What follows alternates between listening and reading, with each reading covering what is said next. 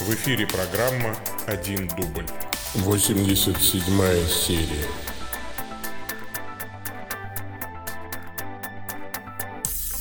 Во имя Отца и Сына и Святого Духа. Аминь. Привет, дорогие мои ВКонтакта зрители, привет, дорогие Ютуба зрители, привет, дорогие Фейсбука зрители и привет, дорогие подкаста слушатели. Это какая у меня сегодня серия-то? О, я что-то номер серии ты не помню, что ли? 87 серия моих ответов на ваши вопросы в программе «Один дубль. Ответы пастыря». А вы присылаете вопросы по адресу bishop собака stcross.ru а я на них отвечаю в прямом эфире сначала в прямом эфире а потом а, собственно говоря это в записи а, становится доступно. Ну вот так вот я чуть-чуть поправлю камеру на ютубе. Значит Итак, вначале отвечаю на вопросы, которые пришли на почту, а потом вопросы, которые пришли в чаты соцсетей. Транслирую я э, в три соцсети, ВКонтакт, YouTube и Facebook. Ну, просто по против часовой стрелки. Вот так у меня три камеры стоят. Вот, три девайса, три девайса. А, один дубль, начинайся. Вот такой вот каламбур. Так, э, ну и давайте начнем с вопросов. Не откладывая дело в долгий ящик, начнем, пожалуй. А, аноним интересуется. Мир вам, владыка Павел. Э, два вопроса. Первый. Поделитесь, если э, можно, своим опытом в семейной жизни относительно перехода. Вы как-то говорили, что семья ваш уход в традиционную конфессию поддержала. Пришлось ли вам свою жену уговаривать, или ей было все равно, а может она, как и вы, изучала все эти вопросы? И должен ли, должно ли послушание жены распространяться на вероучительные вопросы? То есть муж сказал, переходим, значит переходим, как это было в книге Деяний, когда крестились целые дома, или в наше время это уже попахивает тиранией. А, ну, я, честно говоря, не знаю о том, что переживала моя жена и дети мои, кстати, которые были достаточно взрослыми, э, ну, старшие, по крайней мере, дети, были уже достаточно взрослыми на тот момент. Наверное, об этом лучше как-то спросить их. А, вот они вам подробнее расскажут. Со стороны мне казалось, что переход был очень и очень безболезненным. Разумеется, мне задавались вопросы. Иногда до сих пор вопросы мне задают. А, вот, на них я отвечаю. Но, видимо, потому что у нас в семье как-то все привыкли доверять мне, как э, человеку довольно ответственному, ну, себя не похвалишь. Кто меня похвалит в прямом эфире? Ну, вообще, я просто старался никогда не давать повода э, семье усомниться в том, что я им желаю добра. И э, второе, то, что всегда у нас давалась свобода выбора. То есть, здесь я не скрывал, что мне было бы там, ну, горько, если бы мой выбор был не поддержан. Ну, мы разбирались, и надо сказать, что у нас с супругой довольно высокая степень взаимопонимания, несмотря на то, что, конечно, у нас случаются там и конфликты, в том числе и конфликты интересов. И бывает, что мы как бы не понимаем друг друга, но это у всех так. А вот э, здесь, в вопросах веры в Бога, ну, мне задавали вопросы, я на них отвечал. Иногда э, отвечал раздражительно, наверное слишком э, уж как-то так мне казалось, что все со мной должны пройти этот путь. Но нет, э, на самом деле, тут ведь как? Э, по крайней мере, вот опять же, со стороны, э, если наблюдать на мою жену, ну, то есть, с ней случалась радость узнавания. Вот знаешь, когда, знаете, когда смотришь хороший э, фильм там, да, или вот читаешь хорошую книгу, происходит радость узнавания, узнавания ситуации, и разрешаются какие-то неразрешимые вопросы, и наступает облегчение. Вот, я тут скажу, что для меня переход в традиционную конфессию, в историческую конфессию, был сопряжен с огромным облегчением. Вот вроде бы тебя держали, держали в тисках, а потом вдруг отпустили, да, отпустили на свободу, и ты задышал полной грудью. Вот. И э, не раз, и не два, вот супруга мне говорила, ну надо же, ну как мы вот этого раньше не видели, как мы вот этого не замечали. Надо же, вот, или в Писании, ну как вот этот текст священного Писания, ну что, мы не замечали его, что ли? Ну как по-другому его можно объяснить и так далее. Что касается книги деяний и патриархального такого мужик сказал, все послушались, мне кажется, это, конечно, такой уже анахронизм. В те времена по-другому, наверное, было нельзя, а в наши времена по-другому нужно. Конечно, нельзя просто жену взять и запихать, значит, в рамки верований мужа. А, вот. Второй вопрос у анонима. Сейчас стал вопрос крещения нашего ребенка. Жена категорически против. Аргументы на нее не действуют. Понятно, что это предмет для молитвы. Ну, видимо, аноним вот совершил переход из какой-то неопротестантской конфессии в какую-то традиционную конфессию. Ну, я-то знаю, а поскольку это анонимный вопрос, вот для вас а, возможно. Да? Аргументы на нее не действуют. Понятно, что это предмет для молитвы. Батюшка сказал не ожидать. Э, вот, дискурс православный. А вдруг жена согласится. Я, конечно, тоже на это надеюсь. Но если нет, если через год, например, она будет против, стоит ли мне настоять и крестить ребенка без согласия жены? Вот, знаете, э, история показывает, что лучше не надо. Как ни странно. Да, вот. Э, ведь все отцы церкви, которые были крещены во взрослом возрасте, несмотря на э, верующих родителей, и у некоторых, например, у Августина Блаженного верующей была только мать. Вот мать его не крестила. Но тут э, накладывается еще один фактор, правда, который для меня неизвестен и ни для кого неизвестен.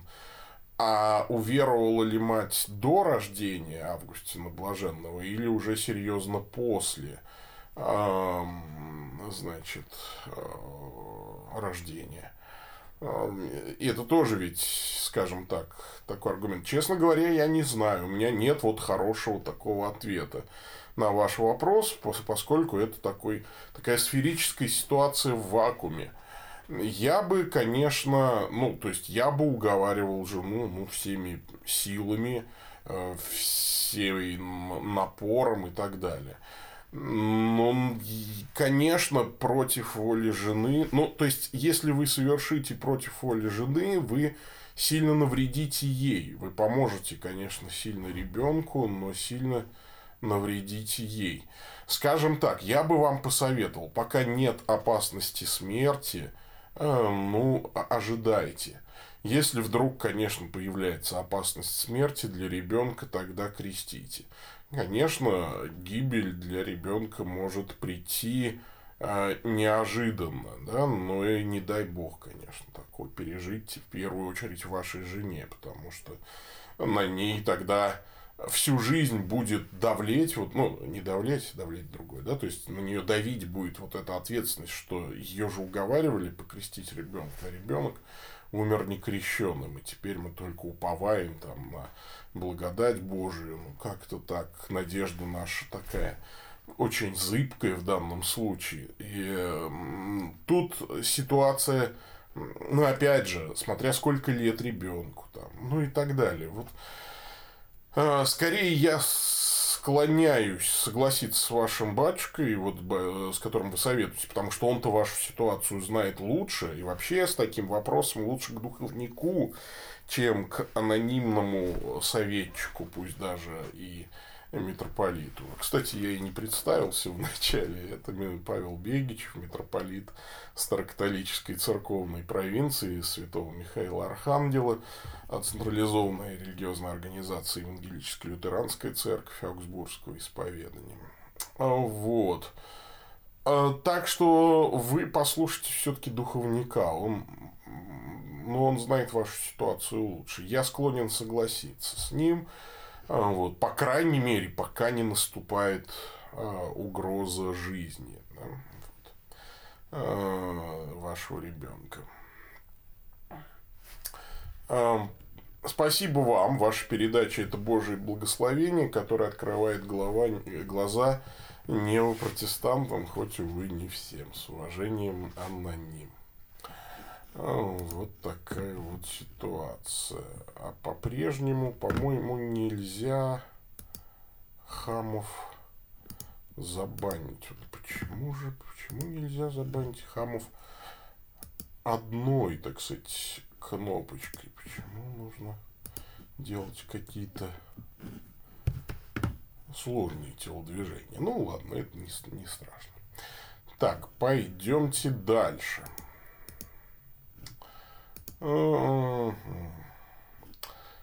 Алексей Харин интересуется. Владыка Господь да хранит вас. Давно задаюсь вопросом, похожим на дилемму Евтифрона. Как можно понять божественное проявление гнева и, к примеру, когда Иисус выгнал продающих из храма и наше поведение? Нам ведь не стоит так делать. Но вот задался вопросом, что если меня спросит атеист, Мол, что это у вас? Кто сильнее, тот и прав выходит. В общем, как быть с позиции авторитета и христианской концепции власти Бога и его святости. А, забавно вопрос, особенно аналогии с дилеммой Евтифрона. Она, кстати, не очень релевантна. Ну да ладно. Давайте все-таки на ваш вопрос э, отвечать, а не разбирать знаменитую дилемму. А, тут ситуация не в силе, тут ситуация в объективности. Бог не просто сильнее нас и по праву сильного имеет право нас судить, убивать и даже обрекать на вечные мучения. Не, не, не по праву сильного, а по праву объективного. Потому что наш суд всегда субъективен. Мы... Э, почему написано, что гнев человека не творит правды Божьей? Именно в силу нашей субъективности. Когда мы гневаемся, наш гнев не творит, не способен сотворить праведность Божию. Вот в этом, а, в том смысле, что наш гнев всегда а, ангажирован а, какими-то нашими личными пристрастиями или предпочтениями. Кроме того, ну, не всегда мы просто знаем всю ситуацию и так далее. А вот э, Бог абсолютно объективен. И, конечно, мы можем рассуждать о праве создателя на свое творение. Ну, то есть, если вы построили дом, то, в принципе, вы, конечно, вольны сделать с ним все, что угодно. Это ваша собственность. К сожалению, сегодняшний человек э, очень не любит рассматривать себя как Божью собственность. Правда, от нашей нелюбви а, значит, в описании трансляции вставил отчет лекции с домашним заданием. А, да, да, да, забавно. Слушайте, надо же. А как это теперь исправить? Вот мне Владыка Иван написал смс-очку. Ой, не могу, ой, не могу. Ну, хорошо, ладненько. Что делать теперь? По-моему, это исправить никак нельзя. Погодите, а что это везде так, что ли? В Ютубе? А, в Ютубе нет. А вот редактировать публикацию. Ну-ка. А, Вот красота-то какая. А что вам, слабо прочитать э, Максима Исповедника, диспут с пиром, что ли? Что это такое? Извините, все, кто смотрит в Ютубе и ВКонтакте, это я в фейсбучную трансляцию неожиданно вставил домашнее задание. А, для программы повышения квалификации служителей церкви. Ага, ну вот, слава богу, можно, по-моему, не прерывая прямого эфира, а, поправить это дело. Э, спасибо, Владыка Иван. Спасибо, Владыка Иван. Ну, так вот, продолжим отвечать на тот вопрос. А, не знаю, поменялось ли у вас, вот у меня поменялось. А, вроде бы, да. А, значит, ну, это уже, конечно, курьез. Это это все. Ладно, хорошо. Ой, спасибо. Спасибо. Хорошо, что у меня тут еще один девайс, а то бы я смс-то вашу не получил. Кстати, Владыка Иван, вы же поймите, что у меня же все отключено.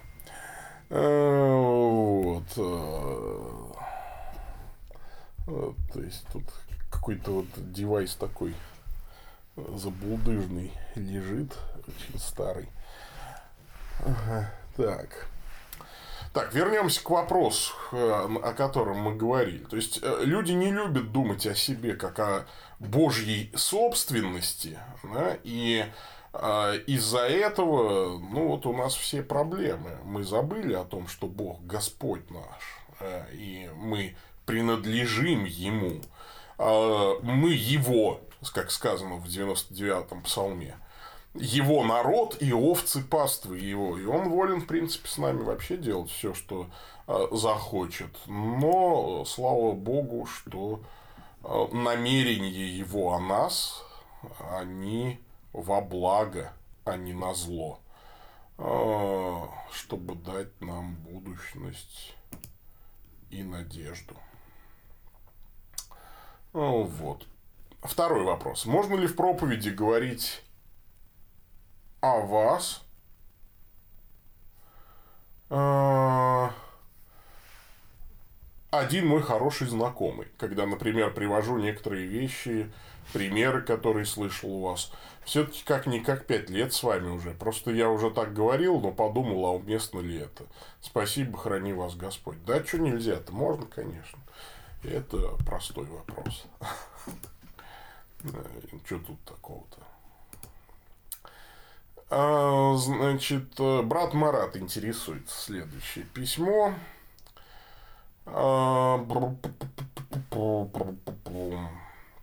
Приветствую вас, Владыка.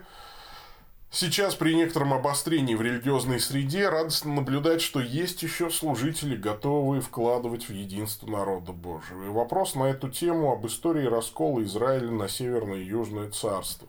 И было слово Божие к Самею, человеку Божию, и сказано, «Скажи Равааму, сыну Соломонову, царю Иудейскому и всему дому Иудину и Вениаминову и прочему народу. Так говорит Господь. Не ходите и не начинайте войны с братьями вашими, сынами Израиля. Возвратитесь каждый в свой дом, ибо от меня это было. И послушались они слова Господне и пошли назад по слову Господню. Здесь написано, что Бог против междуусобной войны между братьями, а также, что ситуация была инспирирована Богом. Как можно увидеть позже, раскольники в итоге впали в идолопоклонство и полностью отвратились от Бога. Поэтому раскол, в общем, пошел на пользу. Э, кому? Понятно. Э, ладно. Если посмотреть на историю церкви, то тоже можно сказать, что расколы приносят некоторый положительный эффект. Некоторые еретики окончательно отходят от Бога вместе со своими единомышленниками. Я бы плакал о еретиках. А чего тут радоваться? Ну ладно, это я уже начинаю отвечать на вопрос. Э, вопрос, в общем-то, понятен. Да? То есть, э, а также сохраняются развиваются некоторые полезные практики. Например, что не говори, о проповеди сильнее у протестантов, более развита общинная жизнь и душепопечение. В то же время исторические церкви привлекают к Христу тех людей, которые никогда бы не пошли за уличным проповедником. Вот бы еще научиться не воевать друг с другом и уметь поступать по слову Господню. Как вы думаете, может быть, раскол расколы порой нужны, чтобы обновлять церковь. Спасибо, с уважением, брат Марат. Нет, брат Марат, мы должны с вами точно понимать, ясно понимать, что любой раскол – это грех. Любой раскол – это грех. То, что Бог может зло обратить в добро, не дает нам права на раскол. Ну, а эдак можно, знаете, а, сказать, вот братья продали Иосифа в рабство. Смотрите, к каким положительным результатам это привело. Так бы с голоду все подохли. А тут у них оказался свой человечек в Египте, а, значит, второй после фараона. А? О, молодцы. Давайте все теперь братьев будем в рабство продавать. Глядишь, они ведь они же, сволочи, так-то ничего не добьются в своей жизни. А вот их в ситуацию посади, ох, они развернутся. И, и Господу-то главное будет хорошо. Ведь э, написано же, что был Господь с Иосифом, да? То есть, это смотри, как и, как бы, и он же и свою духовность, так сказать, подтянул как-то так. Ну, мы же не зря все это, знаете ли, делали. Нет, ребята, продавать брата своего в рабство – это грех. И то, что Бог даже эту ситуацию смог повернуть во благо и сохранить жизнь великому множеству людей, и даже то, что он ее предвидел и так далее, а, это вовсе не дает нам права поступать мерзко вероломно против брата своего, не дает нам права, а это Божья способность на грех. А, вот.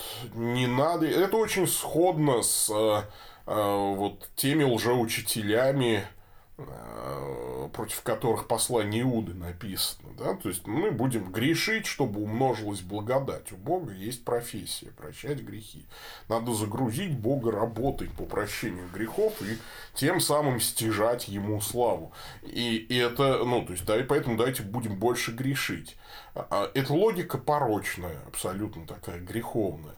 Также и здесь. Несмотря на то, что, да, даже больше, ведь это Бог помните, ну, как бы послал пророка для того, чтобы встретить э, Иерваама, и пророк Ахия, да, по-моему, разрезал э, одежду на 12 частей, 10 частей дал э, ему, бывшему начальнику царской охраны, и сказал, вот тебе отдам 10 колен, да, конечно, мы видим, что Бог здесь вмешивается в это дело, но раскол ну, нельзя. И кто знает, какие бы благословения получил Иеровоам и как бы сложилась история, если бы он отказался. Ведь можно сказать, что и Давида искушали. Вот Господь предал Саула в твои руки. Ведь Господь, ну правда, а кто? То есть это же так же не бывает, чтобы ситуация как-то сама сложилась. А, вот у тебя копье, вот у тебя э, Саул, э, значит, какает перед тобой, да, там в пещере. Ну, давай-ка вот ему это, э, его убьем. Господь предал его, ты что? Вы, что, э, э, Бог не контролирует ситуацию? Контролирует, это по Божьей воле вас свели. А Давид сказал, нет, ребята, я не или апостол Павел, да, то есть, ведь он бы же не согрешил, если бы не пошел в Иерусалим. И Дух Святой ему говорил, не ходи в Иерусалим. А он пошел в Иерусалим. А иногда даже Бог нас испытывает. Мне кажется, что и, конечно, э, надо было отказываться от десяти колен. Не вносим раскола, да, там, то есть, вот, давайте не будем вносить раскол. И все-таки не будем забывать, что это э, на севере Израиля, это раскольники впали в идолопоклонство. На юге-то хоть изредка да были хорошие цари, а на севере хороших царей не было. Вообще. Что ж тут хорошего? Погибли люди, вечно погибли, навечно погибли. Чему тут радоваться? А применительно же к ситуации в христианской церкви я тоже скажу – что э, надо всеми силами преодолевать расколы. Всеми силами, насколько это возможно. не путем перебегания даже, да, из конфессии в конфессию, а именно вот, э, ну, для мирян это может быть, когда уж они не видят выхода, если архиереи не могут договориться, мы глупые архиереи, мы, да, ну, мы не образец ума, к сожалению, и мудрости часто, вот, ну, что делать? Вот, но новых расколов уж точно нельзя допускать. Поэтому, когда люди уходят в раскол, я на них смотрю всегда и думаю, боже мой, боже мой, куда ты пошел? Здоровую конкуренцию создавать. Даже я уже проходил э, на своей, так сказать, шкуре и убедился, что ни к чему хорошему это не приводит. Пойдем дальше. А следующее письмо. А, Олег Мисько интересуется. Добрый день, уважаемый владыка Павел. А, если можно такой вопрос. Как вы понимаете, что такое ересь и кто такой еретик? Почему спрашиваю? В современном христианстве популярна тенденция считать всех братьями в Господе и куминизм. Да вы и сами нередко используете в своих ответах формулировки типа «я думаю, что это заблуждение» или «я с этим не согласен», но избегаете называть то или иное учение ересью, а людей еретиками. Например, в прошлой или позапрошлой серии вы высказали свое мнение о Сергее Журавлеве, отлученном от РПЦ, но при этом избежали слова еретик. Это не единичный случай. А, Сергей Журавлев еретик. Извините, да, еретик отрицает решение Седьмого Вселенского собора. И богословскую логику Пятого и Шестого Вселенских соборов. Да. Если вам это надо, я скажу. Я не побоюсь. Как же относи, относится к догмату о безошибочности? Относится. Без мягкого знака, значит, относится. Относиться нужно... Я не понял. Как же относиться... В общем, а, как же относится к догмату о безошибочности, к догмату о безошибочности папы и непорочном зачатии Девы Марии у католиков? Кто относится? Ничего не понимаю. Утверждение, что иконы идолы у него протестантов, утверждение пяти пунктов кальвинизма у реформатов и так далее. Какие отличия между ересью и заблуждением, частным, но не еретическим мнением и так далее. Ведь неоднократно утверждали, что граница ортодоксии определена орсами Вселенских соборов и Писанием. Ну вот, а что еще? Человек явно э, отрицает решение Вселенского собора. Кто он? Еретик. Постановление, э, вот, значит, о еретичности э, выносит Вселенский собор. Поэтому Вселенские соборы – это внешнее решение, а оросы Вселенских соборов – это внешний круг ортодоксии, за которым э, нет спасения, нет церкви Христовой. Это так, увы, как бы это кому не нравилось. Э, вот. Э, такая вот, знаете ли, ситуация в неразделенной Церкви Христовой. Потом, э, конечно, есть еще, кроме ереси, есть еще раскольники, есть еще там самочинные сборища и так далее. Но вы вот пишете, Писанием руководствуются абсолютно все христианские деноминации, толкую его каждый на свой склад и лад. Поэтому есть такой э, принцип толкования Писания, как принцип исторической преемственности и консенсус патрум. Поэтому я э, стараюсь оговариваться, когда говорю, что внешний круг ортодоксии очерчен оросами вселенских соборах, древними символами веры и, ну, разумеется, апостольским учением, выраженным в священном писании, а, значит, э, в священном писании истолкованном отцами церкви, истолкованным отцами церкви. А, вот. А, таким образом, не просто священное писание берешь и сам как хочешь толкуешь, а толкуй его, значит, в соответственно, так, как толковали его отцы церкви. Так. Вот я, наверное, все-таки буду... А... Надо как-то отказываться, видимо, от трансляции во ВКонтакте. Почему-то во ВКонтакте а, вылезают только хамы какие-то. Да, ну да ладно. А, вот, почему-то в Фейсбуке и в Ютубе все вежливые. А тут хамы. ВКонтакте хамы. Как это происходит? Что за магия такая? А, вот.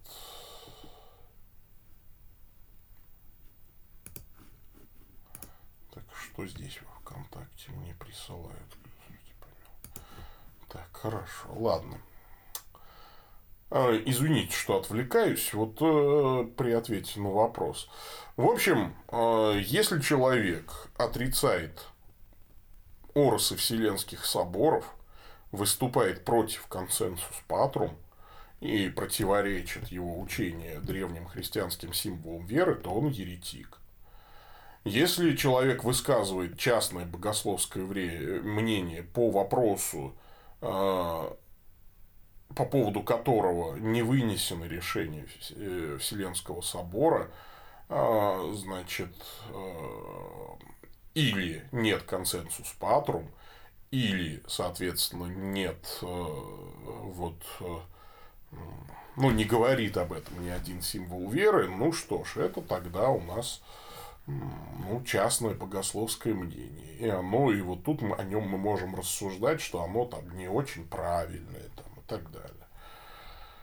Вот. Что касается догмата безошибочности папы и непорочном зачатии Девы Марии, ну, это част... для меня это частное богословское мнение некоторых католических богословов. Оно не противоречит, конечно, так а, значит, решению Вселенских соборов.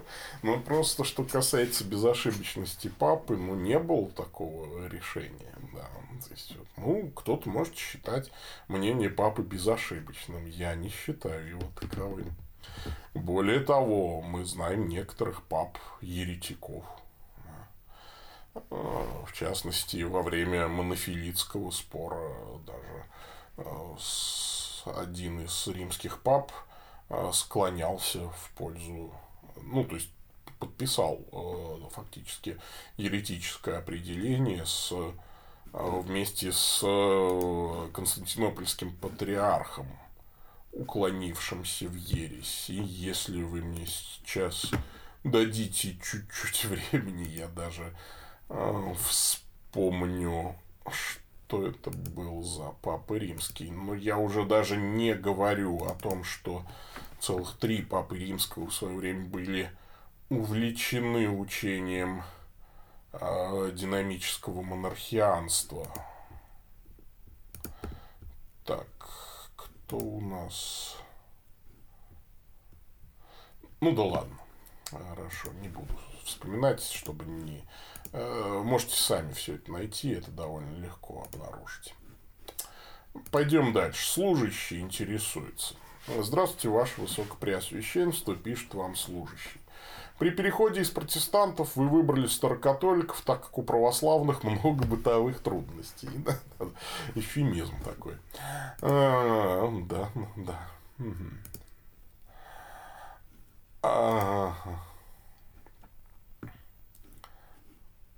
Во. Хорошо. Вот я открыл наконец-то в этот фейсбучную трансляцию, чтобы видеть э, комментарии. Ага. Ну, их немного, слава богу.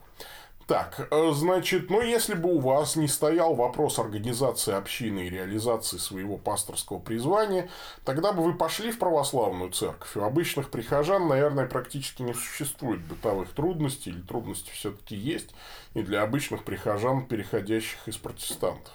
Да, я думаю, что есть трудности и для обычных прихожан. Эм, наверное, бы пошел, да. Наверное, бы пошел в православную церковь или в католическую. Если был бы мирянином, ну, пошел бы, не переломился бы, конечно же. Чего тут? И надо, ну, у меня бы стоял вопрос выбора между РПЦ и РКЦ. И я бы там долго взвешивал, колебался бы и не знаю, какое бы решение принял. Но я очень не люблю сослагательных наклонений. Если бы до кобы, а, до во рту бросли грибы, так это ж был бы не род целый огород. А, второе. Спасибо вам за рубрику «Задето за живое». В одной из последних вы говорили, что чем больше храмов, тем лучше. Что любой храм имеет приход. Был бы храм, приход найдется. Вы упомянули про Америку и Европу, что и храмы есть, и приходы. Но я неоднократно слышал, что в Европе немало храмов распродаются или передаются для светских организаций. Что касается Англии, там есть даже мечети в бывших христианских храмах. Получается, храмы были, но прихода для них не нашлось. По крайней мере, я точно слышал, слышал со слов православного священника Георгия Максимова, что в России сейчас катастрофическая нехватка священнослужителей. Все правильно, поэтому Европа действительно не строит храмы. И для меня это свидетельство ну, такого упадка, что называется, христианского духа Европы. Э, чего тут очевидности это говорить. А, такая вот ситуация, поэтому, да, такое есть. Я не скажу, что это прям массовое явление, но, да, прихожан в Европе мало, и это правда, это правда. А в России пока не так. В России действительно любой храм будет э, иметь свою общину. Ну, э, только если специально ну, если не мешать этому, скажем так. Ну, естественно, мы понимаем, что если вы в селе, где там два человека живет, построите кафедральный собор, э, значит, и на тысячу мест, э, то, конечно, ну, там будет два человека. То есть, ну, то есть, вы понимаете, я, э, вы поймите меня правильно. То, что Москва когда-то называлась, э, имела 40 сороков да, храмов. Ну, пусть даже это такое поэтическое преувеличение. Конечно, не было 1600 э, храмов. Да? 40 сороков это 1600, да? Но, по-моему, что-то под тысячу-то было до революции, и все были заполнены. А, ну, пусть, ну, сейчас-то нет, конечно, тысячи, да, то есть, вроде бы хотели, что-то такое было, да, там 300 храмов хотели построить новых в дополнение там, к имеющимся, по-моему, по-моему что-то около 300. Я не помню, а, вот. Но я к тому, что, ребята, ну, во-первых, храмы должны быть разных, конечно, конфессий, не только РПЦ, а, вот. Во-вторых, Э, тут порочный круг всегда. Меньше храмов, меньше верующих. Да. Потому что храм это тоже проповедь. Э, вот. Это как раз центр организации прихода, центр проповеди. И, конечно, в РП, РПЦ еще мешает то, что мало хороших священников. И вот тут я соглашусь с отцом Георгием Максимовым. Да, священников в принципе мало, а хороших еще меньше. Неравнодушных, которые могут организовать приходскую жизнь. И тут еще, конечно, мешает епископский произвол в РПЦ. То, что любого хорошего настоятеля могут просто убрать. Ну и так далее. Проблем много, ребят. Кто тут спорит? А, и решать проблемы нужно. Но я по-прежнему уверен, что храмов нужно больше. Больше, больше храмов. А, вот. Третье. Вы говорили, что при изучении литургики вы удивились, что литургия апостольской церкви больше походила на православную, нежели на протестантскую модель. Откуда это известно? Можно ли сделать эти выводы только не основании Библии? Вот вы чуть проверяете, только на основании Библии. Можно сделать эти выводы только на основании Библии, но это, конечно, идиотизм, изучать историю церкви только на основании Библии ну, никуда вам без Иполита Римского, например, не деться, без апостольских постановлений, без Дедахе и так далее. Слушайте, ну, я не буду вам читать лекцию по литургике, просто потому что э, поступайте на программу повышения квалификации служителей церкви, и там мы историю литургики и литургическое богословие изучаем. И вы будете удивлены так же, как я был удивлен в свое время. Хотя, конечно, и в Библии немало мы можем прочитать. А вспомните замечательный вот этот э, эпизод в книге э, то ли «Возвращение домой», то ли «Путь домой». Э, этого, господи помилуй, вот вылетело из головы. Э, протестанта, который перешел в антиохийскую православную церковь. Ой, сейчас.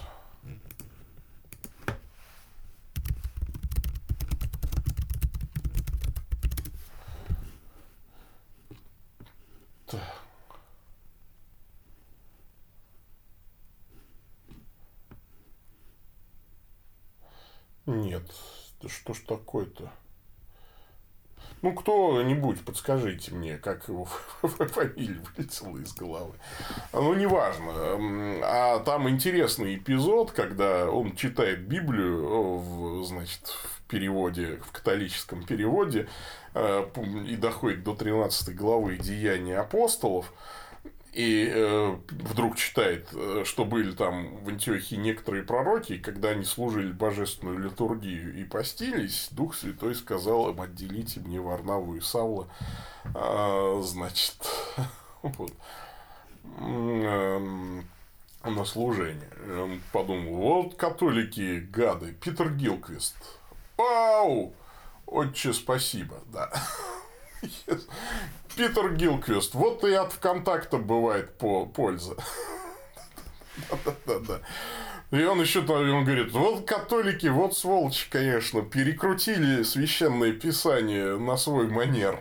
Значит, да ты смотри, а, кинуха, а?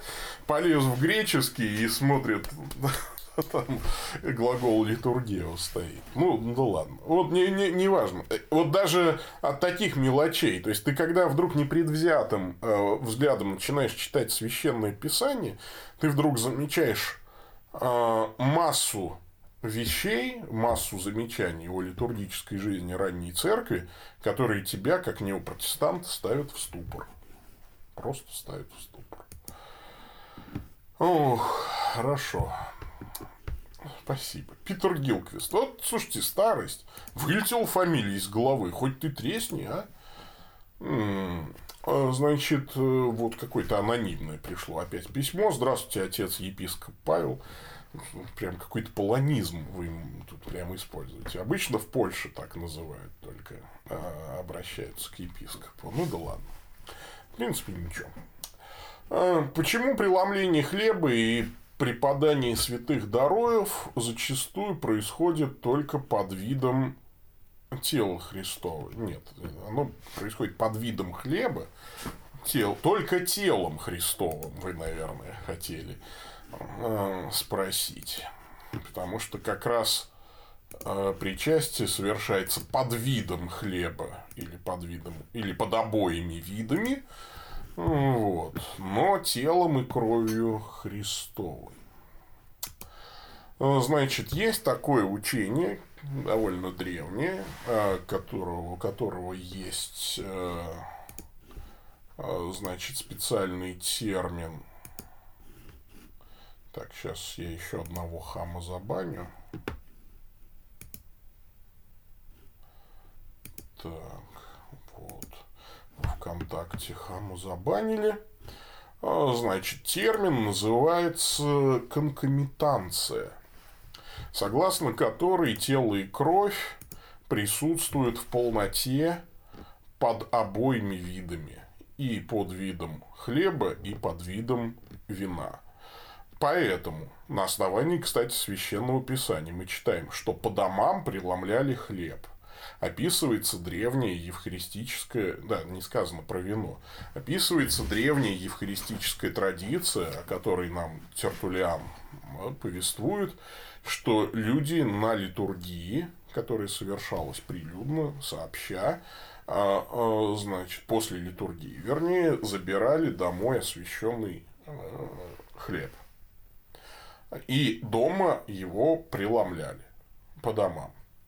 А, вот. И э, таким образом под видом хлеба содержалось и тело, и кровь э, вот, Христова. Э, конкомитанция. Такой есть термин. Вот. Со временем эта практика была запрещена, я уже неоднократно отвечал на этот вопрос, потому что разного рода суеверия стали проистекать из этой практики, кто начал святыми дарами натираться, кто их в ухо запихивал, там, в больные органы себе, там, какие-то. Ну, в общем, а, кто недостаточно благоговейно относился к присуществленным святым дарам и так далее. В общем, церковь эту практику со временем прекратила. Вот. Хотя, на мой взгляд, нужно было не практику прекращать, а повышать евхаристическое сознание, высокое евхаристическое и литургическое сознание прихожан. Извините за такой канцелярский оборот. Пойдем дальше. Вот Андрей Будко интересуется. Добрый день, Ваше Высокопреосвященство. Вопрос сегодня у меня будет один. Вы как-то говорили, что конвергенция предполагает уступки с обеих сторон. А не могли бы вы пояснить, на какие уступки готовы идти именно вы при заключении интеркоммунионов, к примеру, с баптистами или евангельскими церквами? Ну, ребят, это как я вам скажу-то? А вдруг ни на какие уступки идти не придется? Ну, сейчас обсуждаем сферическую ситуацию в вакууме. Когда будут предложены какие-то да, компромиссы, тогда их рассматривают. А так, чтобы заранее сказать, я бы э, был рад, если бы баптисты или евангелики просто взяли все и приняли без условий, да еще и присоединились там к нам и под мой амофор. По плоти я бы, может, так желал. Но я-то понимаю, что по духу так не, ну, так не поступают, так вообще не строят интеркоммуниумы, да, и здесь нужно смотреть, ну, наверное, какие-то литургические послабления могут быть здесь, да, ну, я не знаю, опять же, э, вот, э, а вдруг будет выдвинуто что-то такое, да, что будет э, приемлемо там для большинства, а для меня лично неприемлемо. Вот. И так далее. Да что ж такое? Откуда вот такая концентрация хамов? в, в ВКонтакте. Что такое? Это... Ага. Ну да ладно. Все-таки вот не зря я ВКонтакт не любил особо никогда. А вот, кстати, смотрите, Э, пришло еще письмо незапланированное, я его еще не читал. Ну, давайте попробуем, раз пришло, так пришло. Здравствуйте, митрополит Павел. В прошлый раз это какой кто это пишет-то, что-то не подписано. Ну, Алексей, да, во, Алексей, да, некий интересуется. В прошлый раз вы ответили, что значит, Седьмой Вселенский собор признан собором, который мог бы иметь статус Вселенского, но ни Константинопольский собор 869, ни собор 879 года не имеют полного признания. Первый не признают православные, второй католики. Как же быть а, в этой ситуации? Получается, что Седьмой Вселенский призван ну, двумя разными соборами, но не одним общим. Да, это проблема. Проблема великой схизмы. Именно поэтому его статус как вселенского не может быть сейчас призван, признан до, ну, до созыва Вселенского собора. То есть э, статус восьмого Вселенского собора должен быть признан девятым Вселенским собором. А девятый Вселенский собор невозможен до, соединения, до воссоединения православных и католиков. Вот. Если у Адама до грехопадения гномическая воля была только в потенции, как он умудрился всеблагой естественной волей, стремлением к добру согрешить, а, выбрать грех. Если она была в потенции, это не означает, что ее не было. Вы чего? Вот вы физику получите, что такое потенциальная энергия, что такое кинетическая энергия. Ну, слушайте, э, да ладно. Э, вот. Э, Бог благословит отче Алексей Богомолов. А вот сюда надо, в эту камеру. А, значит. В христианской традиции Святой Дух с мужским родом в иудейской женского как-то произошло, не является ли худой, а дух неправильное обращение к нему. Э, значит, не знаю. Что значит неправильное обращение к нему? Грамматический род, а, значит, это вообще такая вещь очень и очень условная. Вот. Да, надо завязывать, конечно, с ВКонтактом. Очень много времени я трачу, вот я отвлекаюсь на ВКонтакт, на забанивание хамов ВКонтакте, ну что делать. Вот. Вообще в христианской традиции Святой Дух с мужским родом. Что, что вы имеете в виду? Один пару раз в Евангелии от Иоанна к Святому Духу э, применяются местоимения мужского рода. А, вот. А вообще слово пневма среднего рода в греческом языке. Так что я в упор не понимаю ваш вопрос. Мне кажется, что вы задаете вопросы с, некоторой, с некой такой полемической интенцией. Э, возможно, я ошибаюсь, но мне кажется, что не надо. Я здесь не, не для того, чтобы спорить. Имейте свое мнение, имейте его на здоровье. Не надо. Мы здесь, э, вообще эта программа задумана не для того, чтобы поспорить или кого-то в чем-то убедить, а для того, чтобы ответить на вопросы тем людям, которые хотят получить ответы на вопросы. Если человек не хочет получать ответ на вопросы, я сейчас даже, может быть, не про вас, я, может быть, насчет вас ошибаюсь, то я же субъективен и ошибочен, следовательно. Мне кажется, что это, ну, вы выбрали не того человека. Я очень слабый полемист, например, наверное. Мне не очень это интересно. Просто по той причине, что мне не очень интересен жанр диспута, доказываний чему. Я, конечно, стараюсь аргументировать все свои утверждения. Но так, чтобы доказывать, если кому-то моя аргументация представляется слабой, ну что ж я сделаю? Ну, я не могу перепрыгнуть прыгнуть выше головы. Кому-то моя аргументация кажется достаточной. Ну, окей. С теми и будем говорить. У меня нет мессианского комплекса. Вы поймите, я не хочу спасти мир. Я прекрасно понимаю, что мне это не под силу.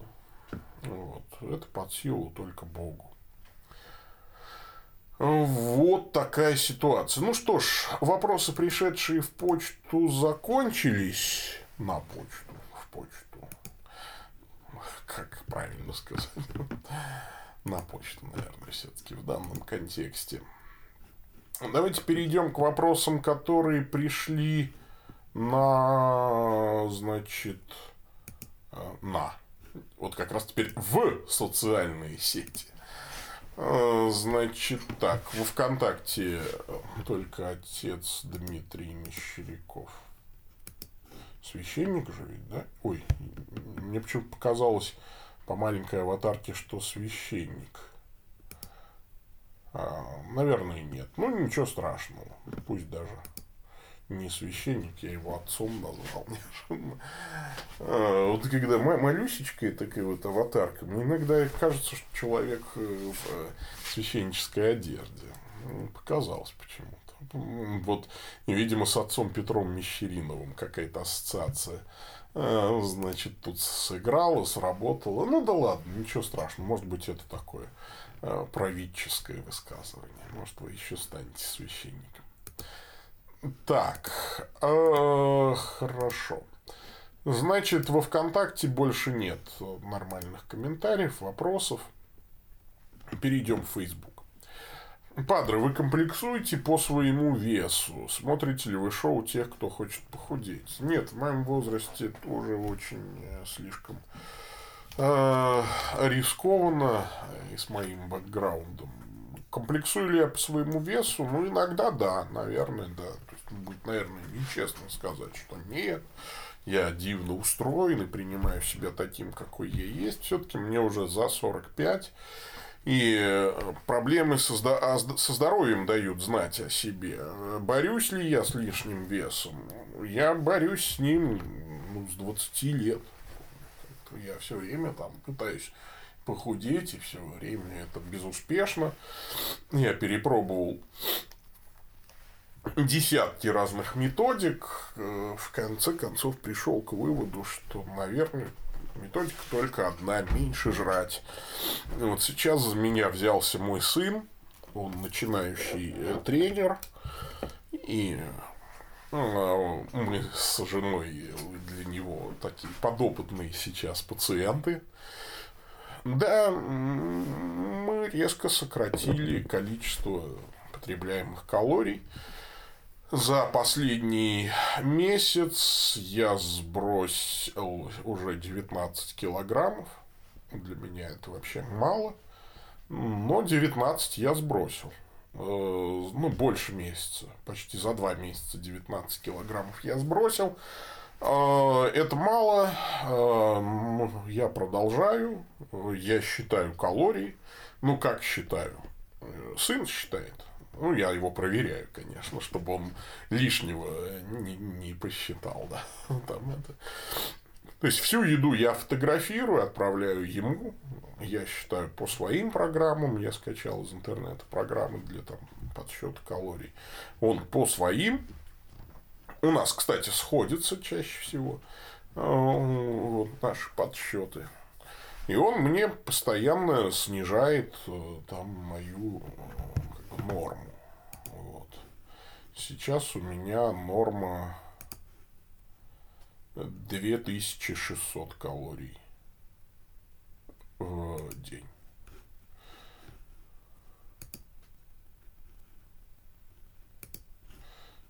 Так. Ну вот в ВКонтакте школота, конечно, хамит. Вот э, школота не понимает, что к человеку пожилому вот просто нельзя обратиться на ты, а не поздоровавшись. Это просто, конечно, обалдеть. Вот родителям, что называется, на заметку. Э, объясните своим чадам, что даже в интернете нельзя хамить ну, людям, которые старше вас. Такая вот ситуация. Э, ну так, пойдем дальше. Смотрите ли вы шоу о тех, кто хочет похудеть? Я что, ну, похож на идиота, что ли? Что вы меня спрашиваете? Ну, нет, конечно. Не хочу назвать идиотами всех, кто смотрит такие шоу, но если бы я начал смотреть такие шоу, я бы точно э, подумал, что, наверное, я что-то вот сижу, смотрю это шоу, наверное, я сошел с ума, надо бы мне провериться. Когда мне смотреть шоу вообще какие бы то ни было-то? Я работаю по 14-16 часов в сутки. А вы мне шоу говорите смотреть какие-то. Еще про сериал смотри, спросите, смотрел ли я «Игру престолов». Нет, некогда. Так, пойдем дальше. Приветствую ваше преосвященство. Опять, опять понизили меня. А, возможно ли потерять спасение? Если да, то как? Благодарю. Конечно, возможно. Об этом в Писании много раз сказано. Если вы откажетесь от Него, если вы отречетесь от Христа, совершите грех отступничества. Вот, сознательно.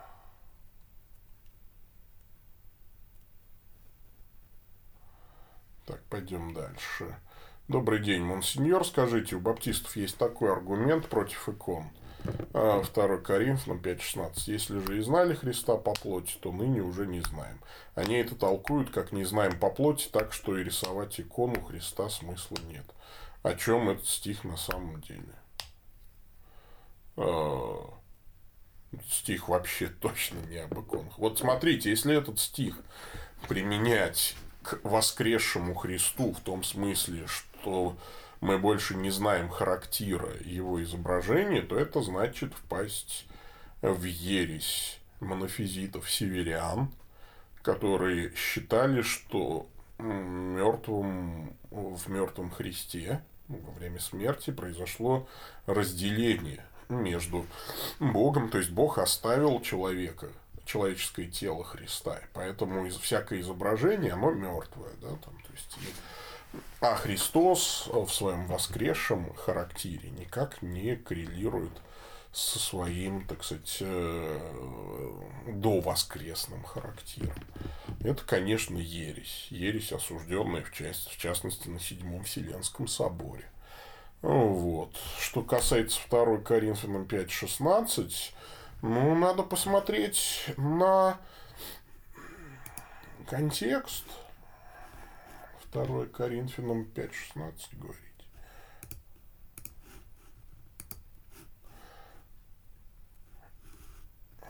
Вот смотрите. А, поэтому отныне мы никого не знаем по плоти. Ну, смотри, ну точно же нельзя так вот толковать этот стих, что у Христа изменился характер. Да, он э, завершилось обожение характера Христа после воскресения, если вот мы используем терминологию святителя Максима Исповедника. Да, но он же не изменился сущностно, да, к тому же. Вот.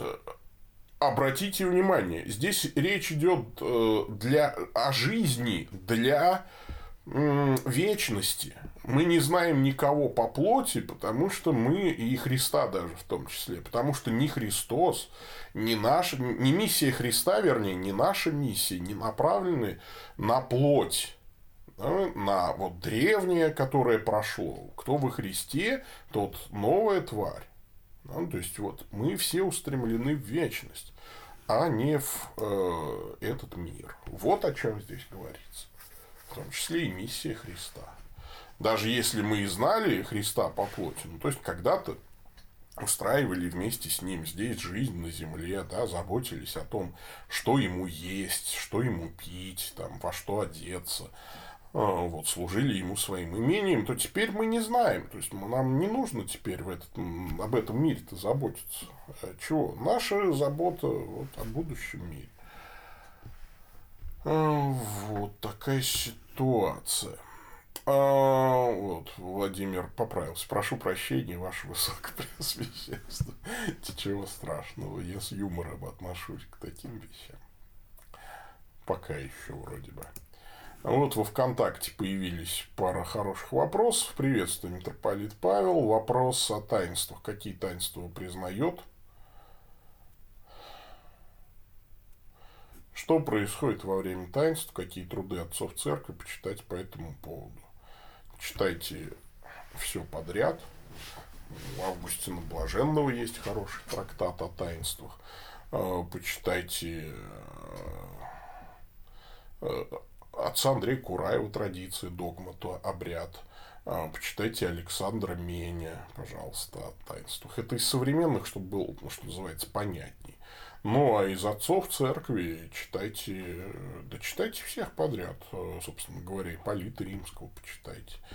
Читайте Климента Римского, Игнатия Антиохийского, Дидахе, значит, и так далее, и так далее. Дальше читайте, читайте, читайте отцов неразделенной церкви, пожалуйста. Ну, вот какие таинства мы признаем. Ну, вопрос о количестве таинств, он изначально в церкви был дискуссионным. Если вы имеете в виду разницу между обрядами и таинствами, то тут у нас свобода. Кстати, да, ну, конечно, два главных таинства – крещение и причастие. Вот. И вообще, как старокатолики, мы признаем семь таинств. Вот. Но если кто-то, э, например, миропомазание предпочитает называть не таинством, а обрядом, но при этом правильно верит в то, что совершается во время миропомазания, э, да, тот, э, ну, неважно, как он это называет. Вот. Что происходит во время таинств? Происходит действие Божьей благодати через э, веру Слово Божие и материальное вещество таинства. Так, как вы относитесь к движению простых органических церквей? Не знаю, что вы имеете в виду. А, Владыка, позвольте вопрос, может, ваше мнение, как создавали гениальные и сложные музыкальные произведения, Моцарт, Римский Корсаков и тому подобное, не имея компьютера, имея всего лишь 7 минут, не пишете ли вы или писали музыку? Спасибо большое за ответ. Отец Роман, я так рад, э, что вы здесь, дайте я на вас хоть как-то виртуально посмотрю в Фейсбуке. А, отец Роман, Э, я, люб... я, конечно, писал музыку. А, но писал ее, будучи в баптизме, и у меня была проблема. Мои хоровые произведения никто не мог исполнить. Э, исполнялись, э, по-моему, ну, наверное, только три из моих произведений, самых легких для исполнения, исполнялись. А, ну, мне так нравится думать, по крайней мере. Может быть, они просто были бездарными, и никто их не хотел исполнять. Хотя нет, ну, то есть, я советовался, все говорили, это хорошая музыка, но нам она не под силу. Бог благословит, отче дорогой. А, вот. И, а как писали свои музыкальные произведения гении прошлого, я не знаю, думаю, не без помощи Божьей, конечно, это относилось. Я помню, как еще вот я на втором курсе учусь, и вот я захожу в свой класс по дирижированию, и там, сидит мой учитель, главный дирижер э, Тольяттинского симфонического оркестра э, Алексей Павлович, да, и он э, сидит и у него глаза на мокром месте, он слушает Баха и следит по партитуре, значит, за ним. Поднимает на меня глаза и говорит, я не могу себе представить, как это можно придумать. Не могу себе представить. А, нигде нельзя услышать мои произведения. Э, в баптистских церквах на них наложено вето. Э, вот. Э, в ноты хранятся. Я встречал ноты своих произведений в разных баптистских церквах. Но сейчас запрещено их петь, поскольку я же типа предатель баптизма. Не поют мои произведения больше в баптистских церквах. А в других, в исторических церквах, ну, тоже не поют. По-моему, я начинал выкладывать ноты на свой сайт, э, вот, paterpavel.ru или бегичев.инфо, они на один сайт ведут. Вот. И э, там что-то я выложил три или четыре произведения, и мне стало что-то так грустно. Чем я ну, занимаюсь? Кому это надо все? Не знаю, что я охладел к этому. Вот. Хотя, конечно, иной раз хочется взять в руки шашки. Вот. Так, ну что, перейдем к вопросам, которые пришли в YouTube. Добрый день, Ваше Высокопреосвященство. Как устроен учебный процесс на основах греческого языка? Очень просто устроен процесс. Кстати, я запускаю набор на основы греческого, на курс основ греческого языка, древнегреческого языка Нового Завета. Так это уточнить. Эм, очень просто. Э, есть учебник Мейчина. Э, да. Я, э, значит, как, даю прочитать главу из учебника, а, сначала самостоятельно. Ну, то есть мы идем как бы вперед. То есть ученик самостоятельно читает главу из учебника Мэнчина и самостоятельно делает домашнее задание. Потом на уроке мы эту главу подробно разбираем. Почему нужно именно так сделать? Потому что а, когда ученик сам прочитал главу и самостоятельно сделал домашнее задание, у него появляется тысяча вопросов. Значит, чего не происходит, если сначала ему объяснить главу, а потом дать домашнее задание. Нет, сначала он сам читает главу и делает домашнее задание. Не на оценку, а делает его просто. У него появляется тысяча вопросов. На уроке я объясняю ему эту главу, и он задает тысячу вопросов своих. Ну, они задают свои вопросы. А я им отвечаю, что надо было сделать вот так, вот так и вот так. А, понятно. То есть сложные случаи мы все разобрали. Тогда он делает то же самое домашнее задание на оценку. А, а то есть занятие раз в неделю происходит, ну то есть за неделю он делает на оценку предыдущее домашнее задание, читает следующую главу и делает домашнее задание на следующую главу. Вот так у нас происходит. Вот. А онлайн уже в классе мы разбираем. И обычно бывает как. Э, я беру 10 человек учиться. Э, вот. В последнее время я расширял набор, даже до 15 беру. Потому что в конце остается все равно гораздо меньше людей. Э, вот. Учиться непросто. Какое ваше отношение к философии? Самое положительное, я считаю, это хорошая пища для ума. А, вот. Только, конечно, надо помнить, что философия младшая сестра теологии. Да. Какие болезни вы видите у РПЦ и РКЦ, а может и не только э, в поместных церквах? Вот это интересный вопрос, да? Полезни – это как вот слово истолковать? Болезни или в смысле какие полезности? болезни. А, некоторые из них я уже назвал, вот, отвечая на вопрос, да, это произвол епископов, низкий моральный э, уровень священного начале и рядового священства, а, вот, э, инертность, неспособность священников построить приходскую жизнь, а, коррупция, симония, и так далее и тому подобное. Ну, ничего нового. Все те же грехи, что были всегда. Приветствую вас, Павел э, Злыдиный. Да, вот. Но у меня есть несколько вопросов к вам. Заранее спасибо за ответы. Как вы относитесь к Сергею Аверинцеву? очень недостаточно знаком с его творчеством, чтобы вот однозначно сказать. На первый взгляд, все, что я читал, меня не вызвало каких-то возражений. Верите ли вы в доктрину вменения праведности Христа? Она есть в Священном Писании, конечно, верю. Как я могу в нее не верить?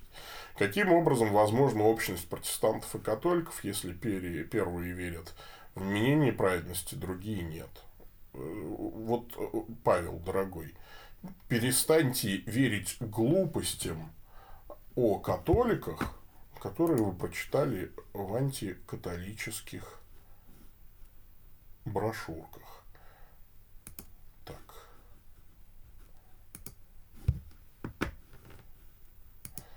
Значит, Хамов продолжаем блокировать. Вот.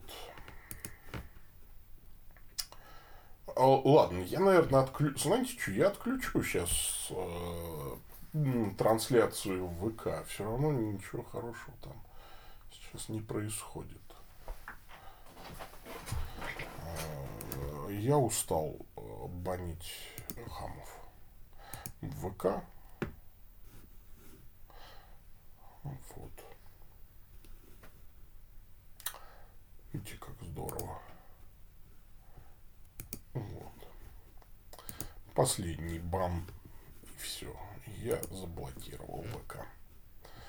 А, значит так. Пойдем дальше. Так что э, одни говорят об оправдании только веры, другие тоже верой, но не только.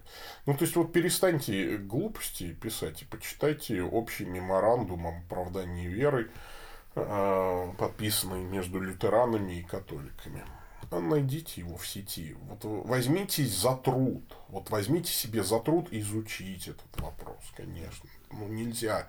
А, вот ваш вопрос содержит целый ряд утверждений, утверждений ложных. Подвергните их, пожалуйста, сомнению и проверьте. Если у вас э, в России храмовое помещение или только приходы просто, есть э, у нас Э, в Барнауле и в Новотырышкино. Храмовые помещения. А, значит, э, есть у нас ну, остальные приходы собираются в арендованных помещениях, где оборудуются часовни. Иногда временные часовни, ну, иногда более-менее постоянные, если аренда такая постоянная. А, ваше Высокопреосвященство, а в Елце ортодоксальное отношение к святым дарам или могут использовать уже освященные, как у многих других лютеран? Знаете, ничего, э, в смысле уже освященные. Я не понимаю, прежде освященные дары, конечно, могут. Если э, служитель экстраординарный, да, то есть не имеет права служить полноценную мессу, э, вот, э, или это диакон, например, то, конечно, он использует прежде освященные дары, э, освященные священником, ну или епископом. Вот. В Елцае ортодоксальное отношение к святым дарам, да. А, ваше Высокопреосвященство, какое у вас отношение а, к либеральной теологии Пауля Тиллиха, Карла Барта? Ну, давайте все-таки не мешать в одну кучу. Карл Барт – это вам не Пауль Тиллих. Это между ними все-таки пропасть, дистанция огромного размера. Карл Барт – это не ортодокс в первую очередь. А насчет Тиллиха, конечно, согласен. Это либерал. Может ли такой крайний идеализм быть совмещен с ортодоксией? А, насчет Карла Барта вопрос очень дискуссионный и довольно длинный все-таки, да. А, и у меня есть вопросы. Я не уверен, что я правильно понимаю Карла Барта. Насчет э, остальных либералов. Мне кажется, дискуссия тем более неинтересна, потому что это не имеет к христианству ничего, ну, с христианством, с ортодоксальным христианством точно уж не имеет ничего общего. Э, либеральное богословие, на мой взгляд, это э, трэш, угар и отступничество. Еще можно провокационный для вас вопрос, какой у вас любимый музыкальный жанр? Жанр? Вы не стиль точно, да, то есть вам, вас именно жанр интересует.